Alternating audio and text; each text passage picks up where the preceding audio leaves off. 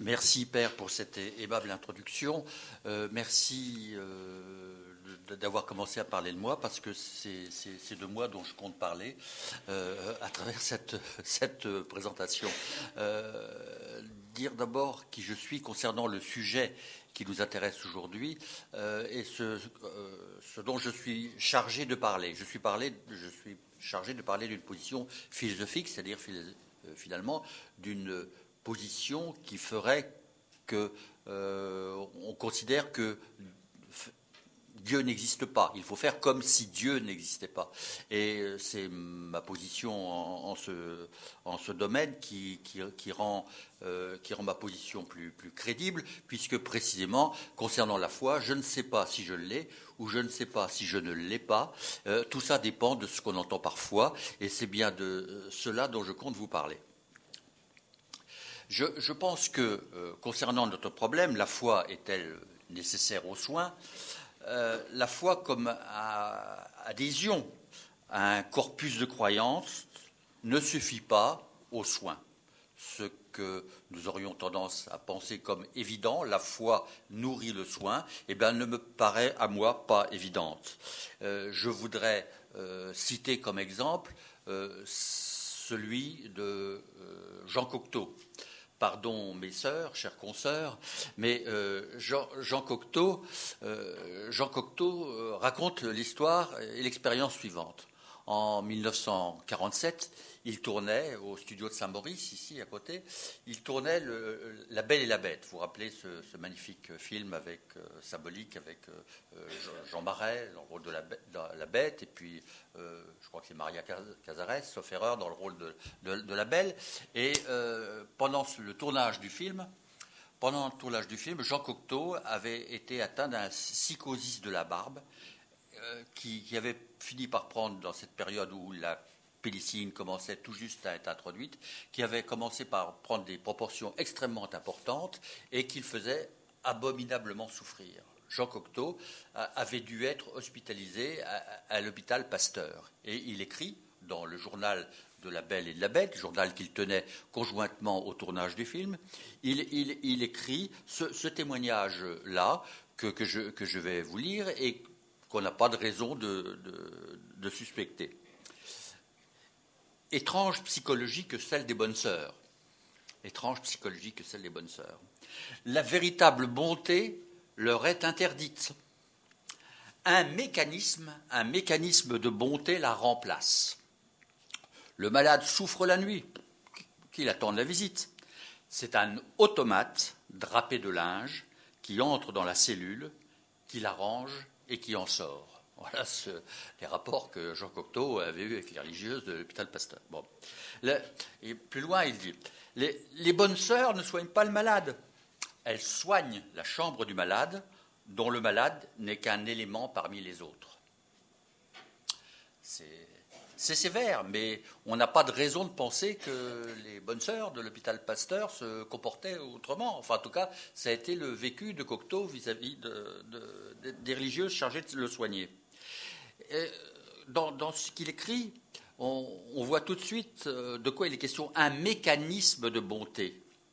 C'est un automate drapé de linge. C'est-à-dire que la relation entre les religieuses soignantes et euh, lui, Cocteau, euh, malade, était une relation mécanique. Et il semble que cette relation mécanique, qui est, à mon avis, une des ennemis principales du soin, cette relation mécanique est euh, quasi inhérente, malheureusement, à la relation de soins qui objective, qui jette devant soi celui qu'on est chargé de soigner. Euh, c'est la méthode, c'est la méthode qui prévaut en médecine, et pas seulement pour les médecins, mais pour tous les soignants en général. C'est la méthode qui prévaut en médecine, qui fait que ce malade-ci que euh, dont je m'occupe, ce malade-ci dont euh, que j'opère, doit à un moment être objectivé, sinon je ne peux pas, je ne peux pas m'occuper de lui. Nous avons une amie qui, est neurochirurgienne qui dit moi si si j'ouvre le crâne d'un malade, je suis bien obligé d'avoir cette masse gélatineuse qui n'est qu'une masse euh, devant les yeux. Sans, cela, je ne peux pas penser que c'est monsieur ou madame Intel que j'ai vu le matin même et que j'ai dit vous en faites pas, mon, brave monsieur, ma bonne dame, ça ira. Je, suis obligé de n'avoir qu'une masse gélatineuse, un objet devant, les, devant, les, yeux, sinon je, ne peux pas opérer. Et, je crois que le, mouvement médical, qui, euh, depuis Descartes en tout cas, qui sépare d'abord l'âme et le corps, le mouvement médical qui sépare le corps en autant d'unités indivisibles qu'il est nécessaire pour bien les comprendre. Je viens de paraphraser à peu près l'auteur du discours de la méthode. la, méthode médicale, d'une certaine façon, repose, ça n'est pas la position de Descartes, mais c'est la position d'un de ses successeurs, euh, la maîtrise franchement euh, mécaniciste, euh, repose sur l'étude d'un mécanisme. Et si le malade n'est qu'une mécanique, si le malade n'est qu'une mécanique, eh bien du même coup, le soignant devient une mécanique. Le soignant, euh, euh, même si, même si c'est une religieuse qui a la foi, en tout cas, on peut penser que les religieuses de Pasteur avaient la, foi, avaient la foi au sens où elles adhéraient à un corpus doctrine, à un ensemble, un ensemble de, dogmes qui, qui, qui étaient contenus dans le credo. La, la, l'ennemi du soin est la mécanique. On ne peut pas être bon avec une, on peut pas être bon avec une mécanique. On, ne peut être qu'objectif, on ne peut être que réparateur. Alors vous allez me dire ça, ça, concerne surtout les, médecins, là, votre histoire d'objectivation euh, suivant la méthode euh, cartésienne. Euh, ces, méchants médecins qui ne voient que le côté scientifique des choses. Ça ne concerne pas les saintes infirmières. Tu parles que ça ne concerne pas les saintes infirmières. Quand euh, dans les IFSI, euh, quand dans les on leur parle de, je ne sais plus, de la pyramide de Maslow, des besoins de Virginia Anderson, j'ai entendu ça plusieurs fois dans, les IFSI, vous savez, où on coupe le, malade, le psychisme du malade en rondelles, où on délimite ses besoins, on délimite ses besoins avec la même, euh, la même, le même acharnement découpeur que les médecins ont pour découper le corps humain. Le, résultat euh, du fait que cette mécanisation du corps ne peut être traité que par une mécanique, c'est un robot qui transforme un autre robot d'une certaine façon, ben, c'est que, que la mécanique, euh, je ne sais pas si vous avez tendance à le constater sur votre voiture, la mécanique, ça fatigue. La mécanique fatigue. Et il me semble que chez nos religieuses l'hôpital Pasteur, euh, la foi, entendue comme adhésion à un corpus de doctrine, est moins forte que cette fatigue que la mécanique, d'une certaine façon, les use. Alors vous allez me dire, bah, vous avez quand même une, définition bien réductrice de la foi. C'est autre chose que, euh, l'adhésion à, un corpus de, doctrine, à un, corpus de dogmes, ce que je vous accorderai euh, bien volontiers. Euh, la, foi est, peut-être aussi et avant tout l'écoute de la parole de Dieu. Euh, ce, ne sont pas seulement ceux qui disent Seigneur, Seigneur, mais ceux qui écoutent la parole de Dieu, qui ont la foi, euh, qui sont les vrais disciples de Jésus, disons, on, doit chercher dans la, parole de Dieu de bonnes raisons d'être de, bons soignants. Et euh, on ne peut qu'être touché par les passages de l'Évangile qui, semblent écrits pour, pour les soignants et qui donne à la relation, à la relation de soins, à la relation soignante, une dignité qu'elle n'avait pas jusque-là. La relation soignante, euh, relation altruiste existait probablement avant l'écriture, avant l'enseignement de Jésus, mais il n'avait pas cette, dignité puisque c'est à Jésus même que l'on donne ce que l'on donne à qui est plus faible que soi. Dans, ce cadre, la, parabole du bon samaritain, par exemple, me paraît quelque chose d'indépassable. Ça me paraît une parole que doivent entendre ceux qui ont la foi et ceux qui ne l'ont pas, ou ceux qui ne savent pas s'ils l'ont ou s'ils ne l'ont pas. Euh, vous, la connaissez infiniment mieux que moi, mais je, ne peux pas résister au, plaisir et à l'obligation, me semble-t-il, de, de, la relire euh, devant vous. L'évangile de Luc, chapitre 10, euh, verset 30 à 37, dit Un homme descendait de Jérusalem à Jéricho. Il tomba dans les mains des brigands qu'ils dépouillèrent, le, le chargèrent de coups et s'en allèrent, le laissant à demi-mort. Un prêtre, qui fortuitement descendait par le même chemin, ayant vu cet homme, passa outre. Un lévite, qui arriva aussi dans ce lieu, l'ayant vu, passa outre. Mais un samaritain qui voyageait, étant venu là, fut ému de compassion lorsqu'il le vit. Il s'approcha et borda ses plaies, puis il le mit sur sa propre monture, le conduisit à une hôtellerie et prit soin de lui. Le lendemain, il tira deux deniers et les donna à l'autre et dit Aie soin de lui, et ce que tu dépenseras de plus, je te le rendrai à mon retour. Et Jésus poursuit Lequel de ces trois te semble avoir été le prochain de celui qui était tombé au milieu des brigands? C'est celui qui a exercé la miséricorde envers lui, répondit le docteur de la loi. Et Jésus lui dit Va, et toi fais de même. Il me semble que là, on a un,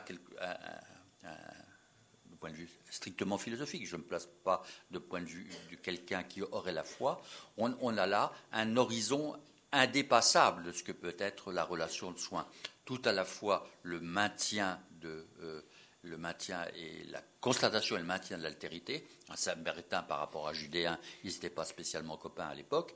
Et euh, d'autre part, cette sollicitude et ce hors de soi pour l'autre euh, que, comporte la, charité. Il me semble que cette, parabole résume à elle seule ce que doit être le soin. Et quand Matthieu 25, 36 dit J'étais malade et, vous, m'avez visité, je veux dire qu'il donne à la euh, personne soignée euh, la, dignité bien plus grande que celle d'une autre personne, puisque euh, écrit l'irréfragable obligation à prendre soin, puisque c'est de Dieu même dont on prend soin lorsqu'on prend soin de l'autre. cependant, cependant euh, certains qui ont, ont, la foi au sens qu'ils adhèrent à, ce corpus de doctrine, certains qui ont la foi parce qu'ils écoutent la, parole de, Jésus, euh, cependant, ces, ces gens-là, même si leur esprit est ardent, leur chair peut être faible. Et euh, leur foi, comprise dans les deux sens du terme, peut ne pas suffire à éliminer la fatigue. Euh, les, religieuses de, Cocteau étaient euh, sans doute soumises à la parole de Dieu, mais elles soignaient pour autant mécaniquement. Et puis c'est ce qu'on constate quotidiennement dans, nos services de soins. combien avons-nous vu de jeunes infirmières qui débutaient leur carrière sous euh, les auspices d'une véritable vocation soignante, euh, terminaient leur euh, carrière en, vieille infirmière grincheuse, presque en demoiselle des PTT, qui vous dit qu'est-ce que c'est? Voilà, on, est obligé de le constater. Et récemment, enfin il y, a, deux jours, est sorti un, rapport du médiateur de la, République qui, à propos de la violence dans la relation de soins. Alors, il constate la violence exercée contre les soignants et la violence exercée par les soignants contre, euh, les soignés. Et euh, le médiateur de la République, euh, je trouve, dans, que j'écoutais à la radio, dans, dans, un remarquable rapport, constatait à quel point la relation de, soins pouvait être, dans de nombreux cas, devenue non seulement mécanique, mais acariâtre, voire même agressive. Est-ce qu'on peut démonter ce, mécanisme de, fatigue qui, euh, obère la qualité de la relation de soins? Il me semble qu'on on la décrirait mieux, cette fatigue, cette lassitude, sous le terme d'acédie. Acédie, vous vous rappelez euh, des, moines du Moyen Âge qui était le, péché des péchés pour les, pour les bons moines. C'est-à-dire que le bon moine, il, se levait le matin euh, pour aller chanter matine. Bon, on chanter matine, mais il, il, roupillait dans sa stalle, et puis, et puis, et puis le, soir pour vêpres, oh là là, il roupillait dans sa salle. Et puis mécaniquement, mécaniquement, lui aussi, il, vivait sa bonne vie de moine, il récitait ses, ses prières. Mais cette, cette achédia, cette acédie, cette fatigue, n'était pas une fatigue au sens propre du terme, mais une sorte de, lassitude, à mi-chemin entre la fatigue et, la dépression, qui crée la routine et, le geste, et, le geste machinal, ce contre quoi nous devons lutter constamment lorsque nous sommes soignants. Et alors j'essaye de creuser encore un petit peu. Cette fatigue vient de l'acédie, de ce geste machinal, et il me semble que cette acédie vient de la perte de sens. Et un de ceux qui me semble avoir le mieux parlé de cette perte de sens euh, euh, me, semble, Albert Camus. Albert Camus, vous vous rappelez le, mythe, euh, le mythe, de Sisyphe, et Sisyphe, ce, pauvre Sisyphe, parce qu'il était plus futé que les autres et qui avait découvert les turpitudes sexuelles de Zeus et la façon dont il séduisait les jeunes filles, avait, été, avait été condamné avait été condamné à, rouler son rocher jusqu'en haut d'une montagne. Euh, chaque matin, il devait rouler son rocher, et puis hum, le rocher presque parvenu au sommet de la montagne, paf, il dégringolait jusqu'en bas, et, tous les matins, il, recommençait. Alors, euh, je, crois que d'une certaine façon, la répétition des jours et la répétition des situations de soins, la répétition, d'avoir à se sortir de soi pour l'autre, d'une certaine façon, peut créer cette fatigue, peut créer cette lassitude, peut créer cette assédie et introduire à l'absurde. Camus nous dit Pour tous les jours d'une vie sans éclat, le temps nous porte, mais un moment vient toujours où il faut le porter. Lourdeur du temps, lourdeur du temps. Ceux qui euh, font des soins depuis euh, un certain nombre d'années savent à quel point ce temps durant lequel on exerce peut être usant. cette route de la vie machinale, tiens, tiens, machinale, machine de tout à l'heure, se suit aisément la plupart du temps. Un jour seulement, le pourquoi s'élève et tout commence dans cette lassitude teintée d'étonnement. Voilà comment Camus décrit les sentiments de Sisyphe roulant sur rocher. La lassitude est à la fin des actes d'une vie machinale, là aussi, une vie machinale, mais elle inaugure en même temps le mouvement de la conscience. Elle l'éveille et provoque la suite. Comment garder tout à la fois au fond de soi la durée et l'intensité, la patience et la ferveur Il me semble que ça, c'est le secret de la qualité de la relation de soins, et c'est d'une certaine façon aussi le secret du bonheur. Et le sentiment de l'absurde qui euh, jaillit éventuellement de cette répétition quotidienne de gestes machinaux, euh, euh, ce sentiment de l'absurde, évidemment, ça n'arrange pas les choses, y, compris donc chez nos bonnes sœurs de l'hôpital Pasteur. Toujours, je reprends toujours Albert Camus. Les hommes aussi secrètent de l'inhumain, à force d'être machinal, le geste thérapeutique devient inhumain. Dans certaines heures de lucidité, l'aspect mécanique, là, aussi, euh, l'aspect mécanique de leur geste, leur pantomime privée de sens, rend stupide tout ce qui les entoure. Un homme parle au téléphone derrière une, une cloison vitrée, on ne l'entend pas, mais on voit sa mimique, on se demande pourquoi il vit. C'est-à-dire qu'à certain moment, la mécanique crée la question du pourquoi. Et parce que la mécanique, euh, fut-elle la plus sophistiquée qui soit, est a priori insensée. Insensée, je veux dire qu'elle n'a pas de sens. Pour, euh, et pour perdre la fatigue, pour ne pas se fatiguer, il faut retrouver un sens. C'est là qu'intervient peut-être une, une, autre dimension de la foi, qui n'est pas celle d'adhésion à un corpus de doctrine, qui n'est pas celle de l'écoute de la parole de Dieu, mais euh, j'ai coupé la phrase, euh, euh, mais, la, mise en pratique, euh, ce ne sont pas ceux qui disent Seigneur, Seigneur, mais ceux qui écoutent la parole de Dieu et qui la mettent en pratique. Alors, comment la mettre en pratique? Eh bien, certains, certains, et j'en reviens à Camus, sont capables de passer par-dessus ce sentiment d'absurde. la peste. Vous vous rappelez, dans la peste, le docteur Rieux qui, ni à Dieu ni à diable, le docteur Rieux qui pourtant prend soin jour après jour sans se décourager de ses malades et qui fait tout ce qu'il faut avec la même sollicitude, euh, chaque jour renouvelée euh, vis-à-vis d'eux. Vous vous rappelez ce, vieil asthmatique qu'il va faire ponctuellement sa piqûre du soir, qu'il prend soin et le temps d'écouter. Dans, la peste, euh, Rieux est quelqu'un qui n'a pas la foi dans les deux premiers sens du terme que je viens de définir, et qui pourtant manifeste une, certaine foi. Donc la foi dont il est question ce matin peut-elle avoir un sens différent de celui qu'on lui donnait au départ, c'est-à-dire adhésion à un corpus de doctrine euh, Et euh, le corollaire de ce questionnement est la foi permet-elle de retrouver du sens aux soins Si oui, de quelle foi s'agit-il? D'abord, remarquez que le mot foi a des harmoniques qu'on n'attend pas tout d'abord. Si on, traduit foi en latin, ou plutôt si on se rappelle les racines latines de la foi, on, se rappelle que foi se dit fides. Fides qu'on retrouve aussi dans euh, fidélité. Tiens, tiens, fidélité. Donc, euh, vertu qui, du temps.